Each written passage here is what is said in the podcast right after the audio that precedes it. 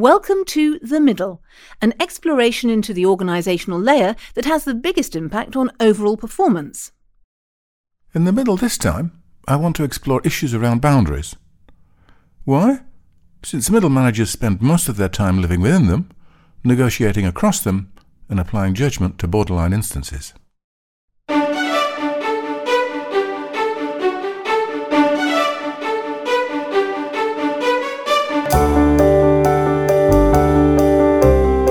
In this podcast series, Stephen Willson from Birmingham City University discusses the issues with executives from both the private and public sectors. For alerts of the next programme, don't forget to click the follow button.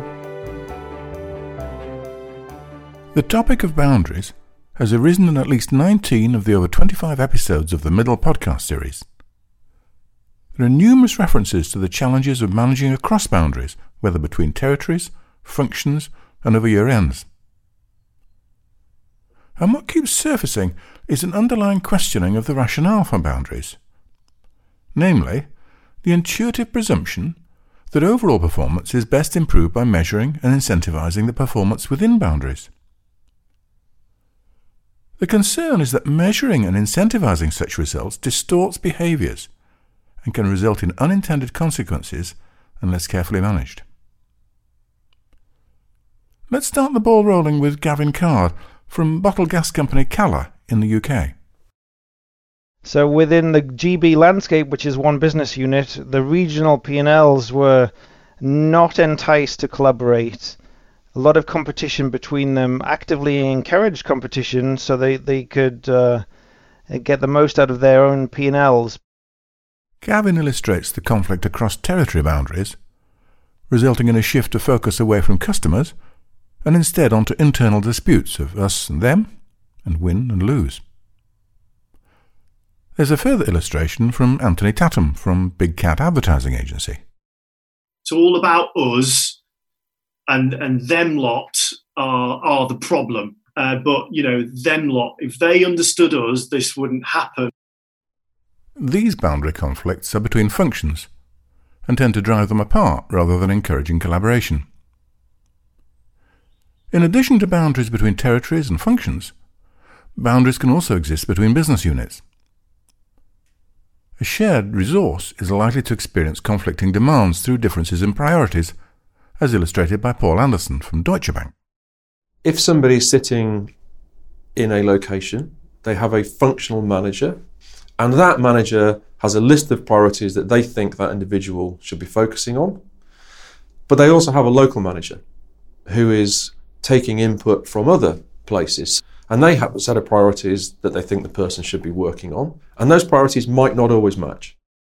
Like tectonic plates, the parties across boundaries grind together, generating friction and heat as each relentlessly continues on their own path without regard for any bigger picture. If such boundaries aren't managed appropriately, then human foibles will come to the fore, as described by Justin King, ex CEO of Sainsbury's. Sometimes the, you know, humans just are humans, and you have to make sure the structure of your organization reflects that sort of natural tendency to defend your bit of turf, even if actually, in truth, it means the whole becomes less than sum of parts. So, in the absence of what is often referred to as sensitive policing, skirmishing across boundaries can descend into personal conflicts, and the rule of personal power and ego, and the emergence of fiefdoms and silos. But that begs the questioning of sensitive policing to what end? Which set me on the quest to identify some shared objective, a counterpart through which differences across boundaries can be reconciled. Manny Desi from GP Practice Federation SDS My Healthcare uh, the big prize is the system benefit. The big prize is the system improvement. Um, because if we can achieve that, that's how we can release, or at least you know, stay within the uh, the very finite resources we've got. But ideally, release some of those and reinvest in the areas that that we think uh, need need to have that to happen. Like cities springing up on tectonic boundaries, since this is where valuable minerals surface from the depths Gaining greater clarity of the overall organisational purpose can be richly rewarding. And certainly inside Homes England. This is Nick Walkley. Reconnecting management to the purpose of the organisation and then asking some questions about how we go about fulfilling that purpose has been a really rich scene for us to go down because those things help you flesh out purpose from beyond how do we spend public money more effectively to meet the numbers. So rather than focusing merely on the merits of performance improvements within boundaries, decisions also need to be considered in the light of the impact on overall organisational purpose. But isn't making profit for the shareholder the purpose of any organisation? One of the key things that is a really good predictor of value creation is a sense of purpose that a company has. This is Michael Carhill, who spent 16 years as a fund manager and investment broker. And when I say that, of course, what I mean specifically is one's purpose is not to make money. I want companies to make money, I want companies to make lots of money, but that is an outcome of doing what they do really, really well. You know, it's it's sometimes, you know, I would say that, you know, profit is the applause for being really good at what you do. Another way of thinking about being really good at what you do is in terms of improving customer processes. This external perspective is not intuitive for units that aren't customer facing. Indeed, for such units, it's quite alien compared with concentrating on internal process changes to improve their local measures. Ruth Cook from Green Square Housing Association illustrates the tension. If you're working within a process, for example, to let properties, how do you balance your desire to deliver your process as efficiently as possible, so to turn around an empty property as quickly as possible, with the organisation outcome, which is actually if we match the right person to the right property, they will stay there for a very long time. And therefore, that's what we should be targeting. So, how can we imbue our organisations with this counterpart to the readily measured performance within our own boundaries that we can relate to so much more readily? What you can do is have an overriding sense of what all of you are there to try and achieve. This is Sue Unerman from Mediacom. And in fact, an understanding that, you know, the enemy is not within the walls of your company. The enemy may be the competition or, you know, uh, disruption, and that you need to rally together in order to um, ensure that everybody gets to grow.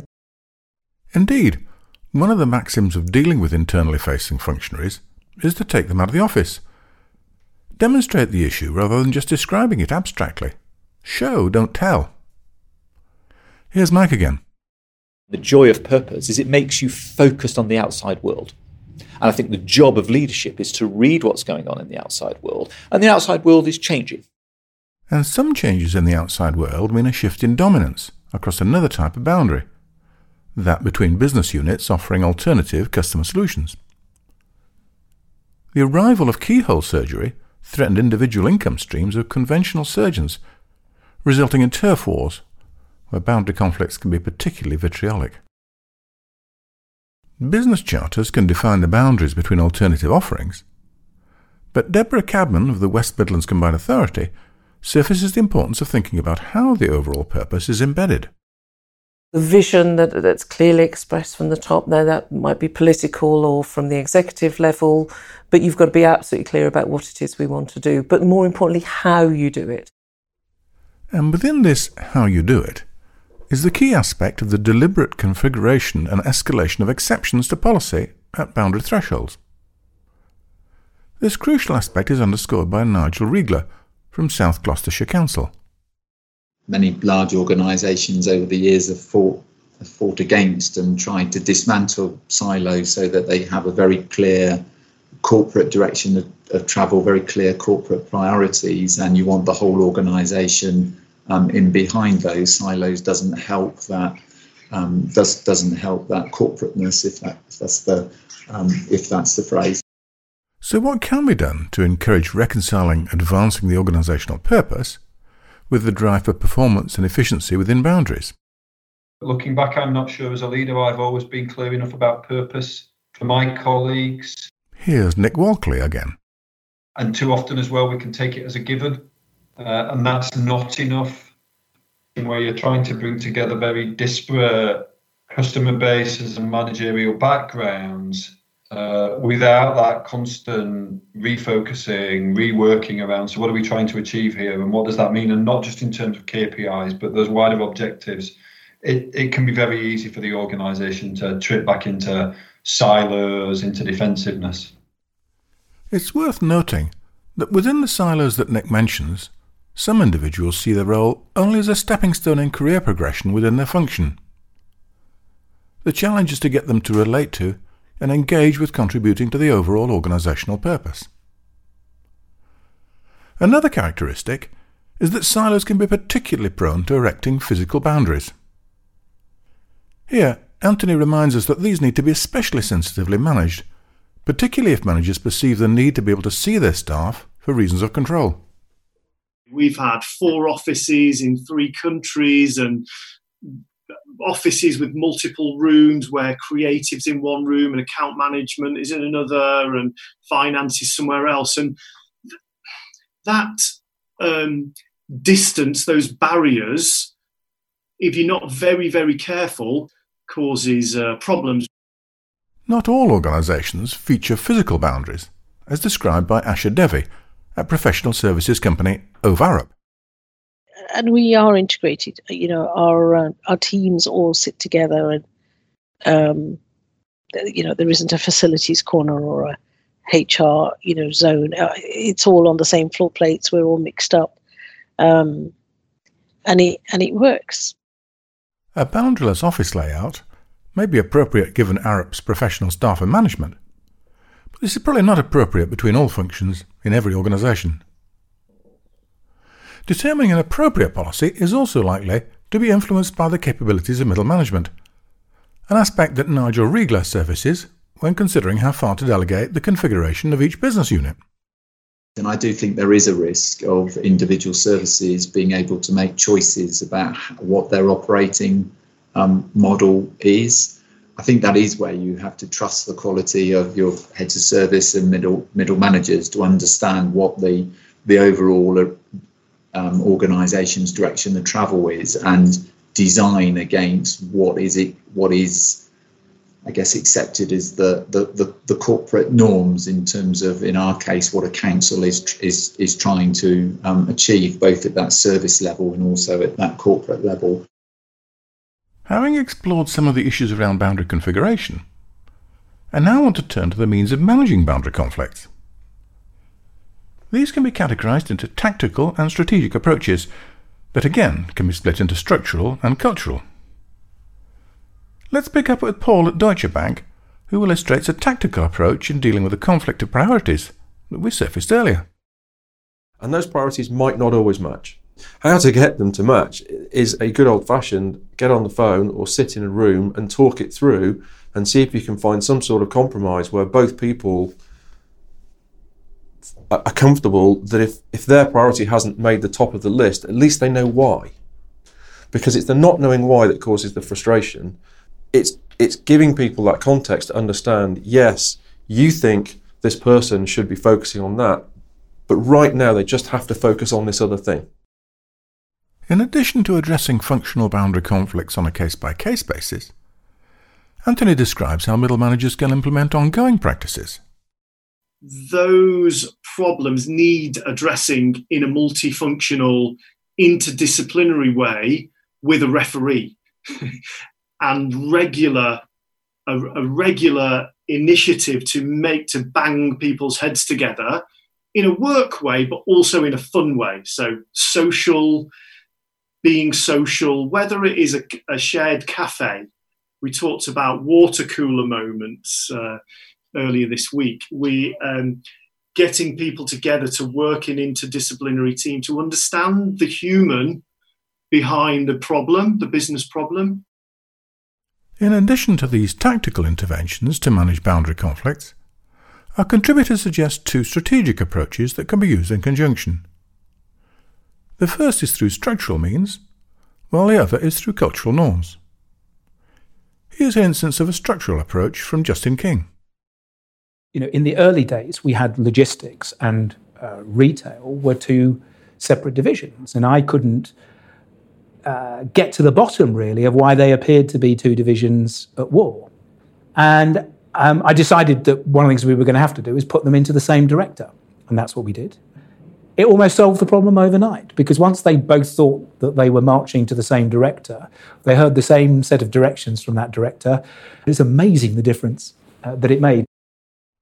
Similarly, Carluccio's ex finance director Frank Bandura describes the area management role as a structural way of avoiding destructive competition across boundaries between restaurants in adjacent territories we certainly ran the business with with another level of of management. So we ran you know we had area managers who had responsibility for several profit centers. You know perhaps um, perhaps this is this is one aspect of um, sensitive policing that that that unfortunately you can't um, you can't leave um, individuals up to their own devices. There has to be a system whereby somebody's just taking um, a slightly different perspective, a slightly wider perspective than than might be the case with an individual running a profit center.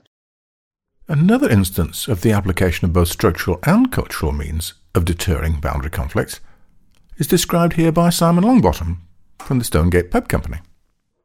So there are dangers where you can go to Nottingham and find that three different four different area managers are pitching up in Nottingham, all with their own plans and thoughts, and and and, and they want to succeed. We've had a couple of experiments on sort of Nottingham town planning, but never been um, totally convinced that adding another layer of complexity onto what we're doing is going to deliver benefits. So we look very much for those informal mechanisms of a folk who get on, folk who are like-minded, folk who understand the mission decent people who want to work well together and don't want to leg each other up. This combined approach is reiterated by Sue Unerman, who brings in the complexity of the human desire to identify and belong to a particular group, despite the dual reporting lines of a matrix structure. I also think that matrix management is a bit against human nature. So there's something about belonging to a tribe. And, you know, if you're in the client tribe, can you also be in the you know the the the search tr- tribe, this the the and and. I, it, look, it's it, it's hard is the answer, but I think the best way to achieve that, and you know, and we do need people to, to report in a matrix management way.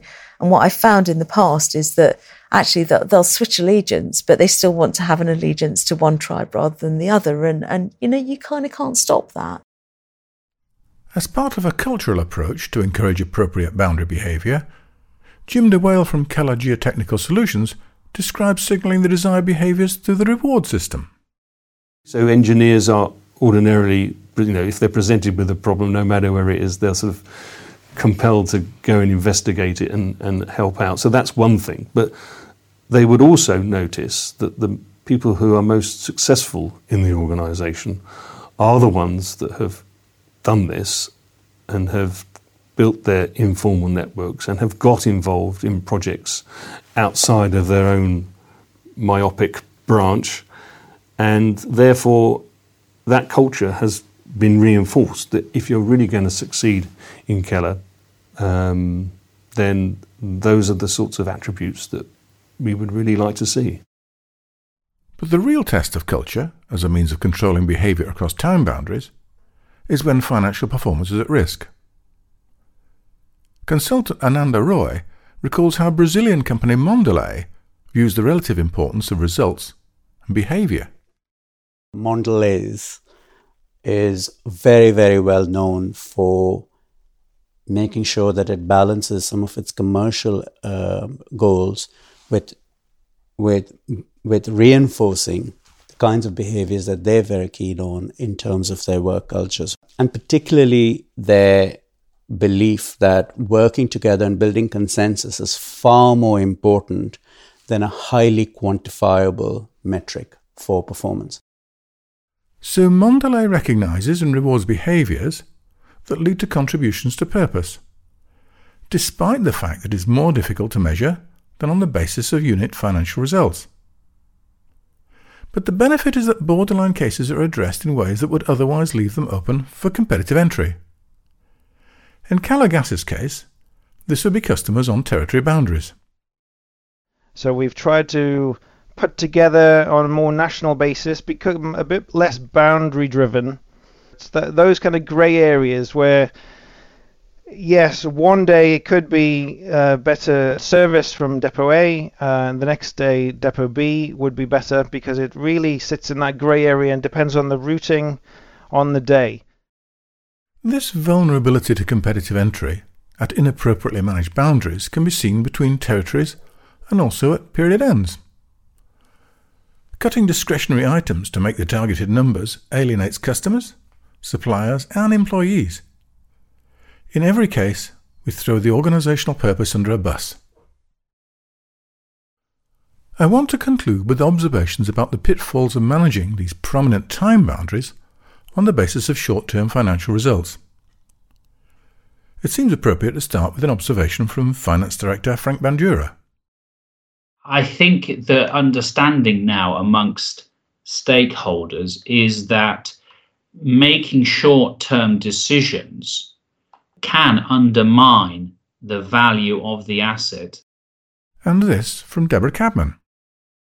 So for me, you can deliver widgets. You, you, know, you can deliver a thousand widgets a week, and that's great.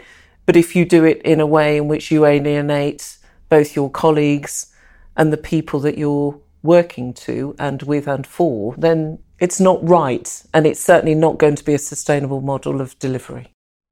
For evidence of the lack of sustainability, you need look no further than the UK's now defunct GEC and America's General Electric, now a shadow of its former self and facing potential bankruptcy. The management approach at each company obsessed with the measurement and control of short term financial performance of each business unit. The implications on culture are profound. And indeed, over a reasonably short period, staff will self select based on their tolerance for the inherent robust management behaviours. The cost cutting mindset just you, you, it's, it's not good for productivity. If people are frightened to admit a mistake, if people are frightened to um, uh, fail, actually, then all you get is you get people hiding things, and as we said, gaming gaming the system. When it comes to managing solely on the basis of short term financial figures, another financier, Michael Carhill, should have the last word. You know, we look at Tesco, you know, and the accounting scandals there. It was very much about how do we hit the numbers. You know, and Warren Buffett always said, you know, that any company that's in, whose intent is to make the numbers will at some point make up the numbers. I started this exploration from what appeared to be unrelated references to a rather nebulous frustration with silos. Pulling these executive contributions together leads me to the conclusion that a potentially overlooked but key contribution of middle management is the configuration and management of boundaries. These might be territorial, time wise, between business units or functions. It emerges that failure to deliberately design and manage boundaries threatens short and long term success through unintended damaging consequences on the organisational purpose, leaving opportunities wide open for competitive entry. Addressing the issues appeared not to be a one size fits all, but more response to questions whose responses depend on the nature of the enterprise. These include How can we emphasize the impact on organizational purpose when considering initiatives that are designed to improve the performance within boundaries? In order to gain the desired behaviors, which elements of structure and culture should be applied in the design and management of boundaries? And at each boundary, what thresholds and paths of escalation are appropriate for the application of suitable judgment? This is by no means the last word on boundaries. In a future episode, I want to explore how organisational size influences the design of boundaries, as well as exploring issues around the need for ownership of issues and reconciling specialisation and generalisation.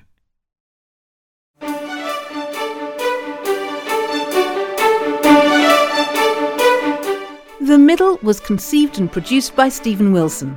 For notifications of future episodes, just click the follow button. Thank you for listening.